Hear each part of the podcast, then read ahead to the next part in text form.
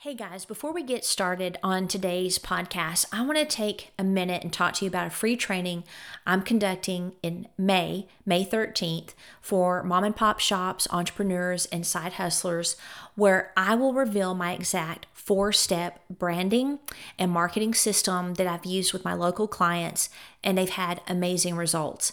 Uh, I fell into this accidentally doing this for local people, and I was shocked myself. I uh, found out two weeks ago that one of my clients, um, had an 18% growth uh, in 2019. Another one of my clients had a $250,000 investment directly from our marketing strategy. And uh, then another one of my clients had summer profits in November, and they're a largely seasonal uh, business. So uh, the reason I decided to do this is because COVID 19 has changed everything. Where maybe a digital presence was optional, it is no longer optional. I mean, think about it. Even before COVID 19, when people heard about your business, they would immediately Google, which is a verb now, your business, they would read your reviews, and then they would visit your website.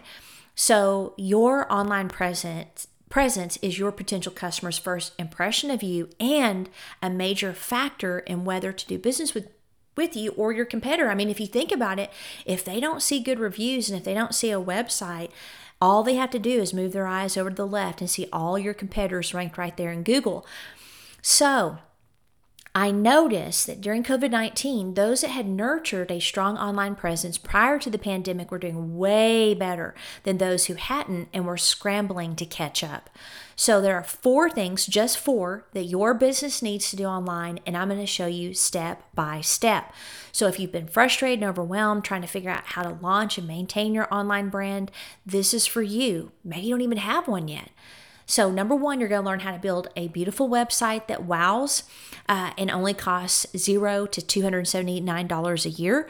I'm going to show you how to set up Google My Business, the easiest way, and I mean easiest way that actually works of getting Google reviews, and then a 15 minute monthly strategy to improve your ranking. Yes, 15 minutes, that's all it takes.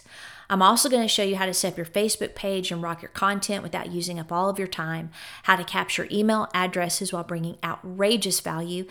This training will teach you how to position yourself as the choice instead of a commodity, where people only do business with you based on your price. You never want it to be based on your price, it has to be where you're the choice. You don't have to post on all the social media platforms. You don't need to spend an arm and a leg for a fantastic website, and you don't need any technical experience. In fact, I designed this training specifically for non techies. My first business, still open today, that I started in 1998, was teaching people how to use their computers. So I know how to break down complex ideas into simple steps that work. So please register for this training. You simply cannot be caught unaware ever again by something like a virus. You can't waste another minute losing potential customers to your competitors that already have a strong online brand presence. And you cannot live another day with a monkey on your back telling you what you need to do uh, or what you should do, and that is have an online brand. So go to bit.ly forward slash BYB online now and register. Oh, and by the way, that meowing in the background is Joseph.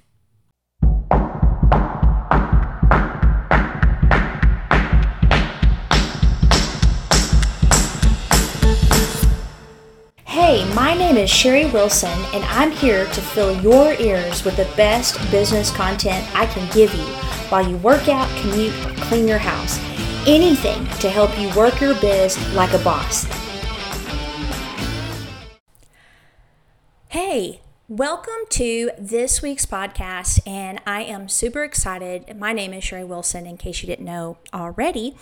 And I have to say, I've really been looking forward to today's podcast because I'm about to give you an extremely powerful tool for change that most are oblivious to, but it's everywhere, and that is influence. If you're a true entrepreneur, you're always seeking out ways to be better. Better in your business, better in your relationships, better in your marriage, better as a parent, and better as a person. That's just what we do. And I believe it's a key entrepreneurial trait. And I'm sure that you know that one of the best ways to see how jacked up you are is starting a business. I mean, entrepreneurship can make or break you. And can I please get an amen? Well, the other day I was brainstorming key things in my life that have caused exponential growth in me as a person and in my business. And I immediately thought of several people that have influenced me over the years.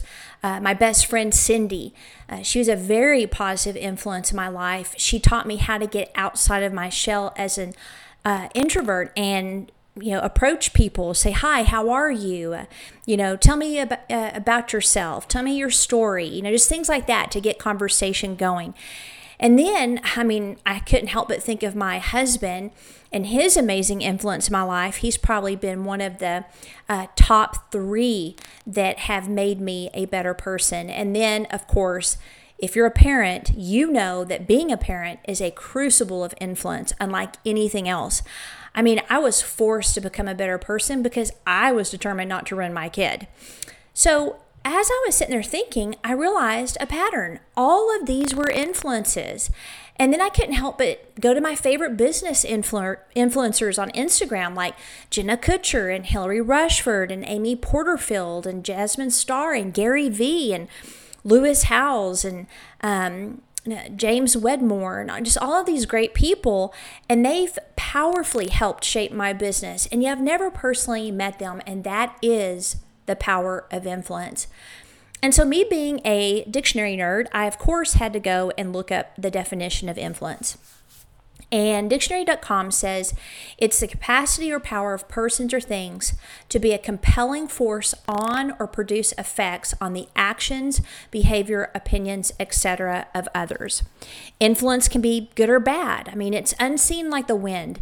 You, know, you got a gentle breeze that's refreshing and helpful, but if winds get too strong, they're damaging all of us have been in relationships where maybe the worst in us was brought out or the best in us. I recently learned that my lack of self esteem was the real problem in relationships that brought out the worst in me, not the other person. And I decided that I would never give my power away and allow someone to make me worse instead of better. And it also sparked in me a desire to always make people better around me by bringing value everywhere I go. Now, influence can be good and it can be bad. Uh, for example, well, actually, I guess I should phrase it influence even good can be bad. So let me give you an example of this. I'm sure you've scrolled through Instagram admiring all of your favorite influencers like I have. And then you compare your Instagram to theirs and feel that you will not ever measure up or get there.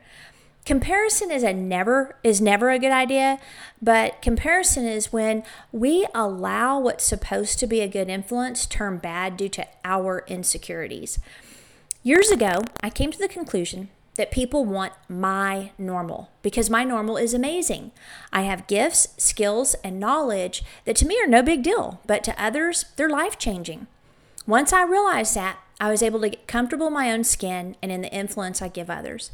Comparison became an every once in a while issue instead of daily.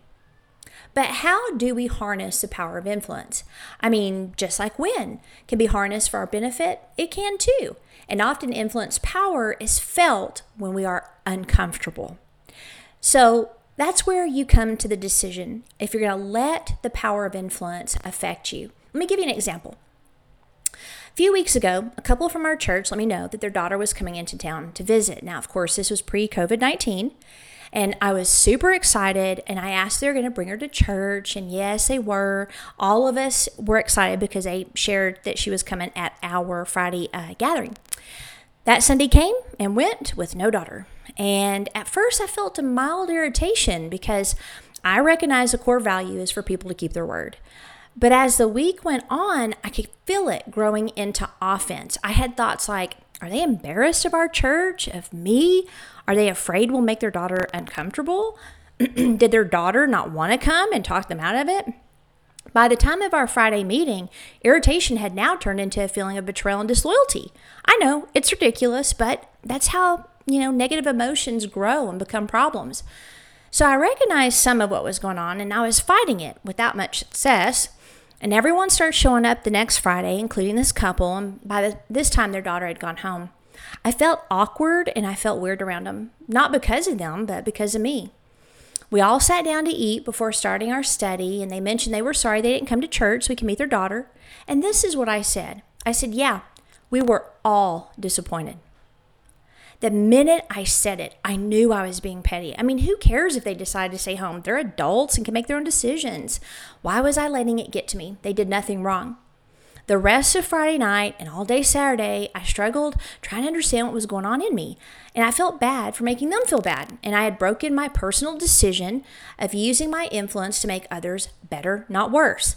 So I decided I needed to apologize. And I did it that Sunday in front of everybody because I was dumb in front of everybody. And I confessed my struggle while assuring them they did nothing wrong. Later that week, I sat down with my journal and I processed the why. My relationship with them forced me to better be a better person. I couldn't stay upset because I valued them more than my personal right to be unreasonably fussy. And that's when this post was birthed. I saw how influence can make me a better person even if it's making me uncomfortable at the moment. So, here are two tips that came out of my experience. The first one is allow those you value in your life to influence you to be a better person. Don't just accept negative feelings or dismiss them. Instead, process them in light of how important their friendship is to you. And number two, allow those you want to be like to influence you. Now, this one can be tricky. It's very easy to fall into comparison. The key is to stay authentic to who you are and celebrating those things while learning from the other person's journey and wisdom. I'd encourage you to think about the power of influence in your own life the good, the bad, and the ugly. Learn from those lessons, celebrate the good, and think about your influence on others. Is it helpful or hurtful? Once you analyze the power of influence in your life, make a core decision to live your life in a way that influences others for the better.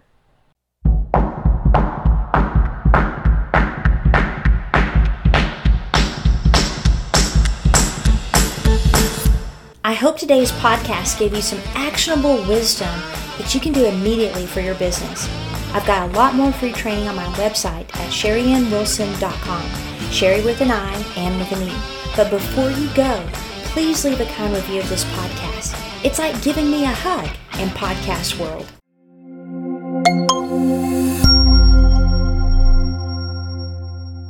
Work Your Biz Like a Boss is a Mr. Joseph production. What do you think, Joseph?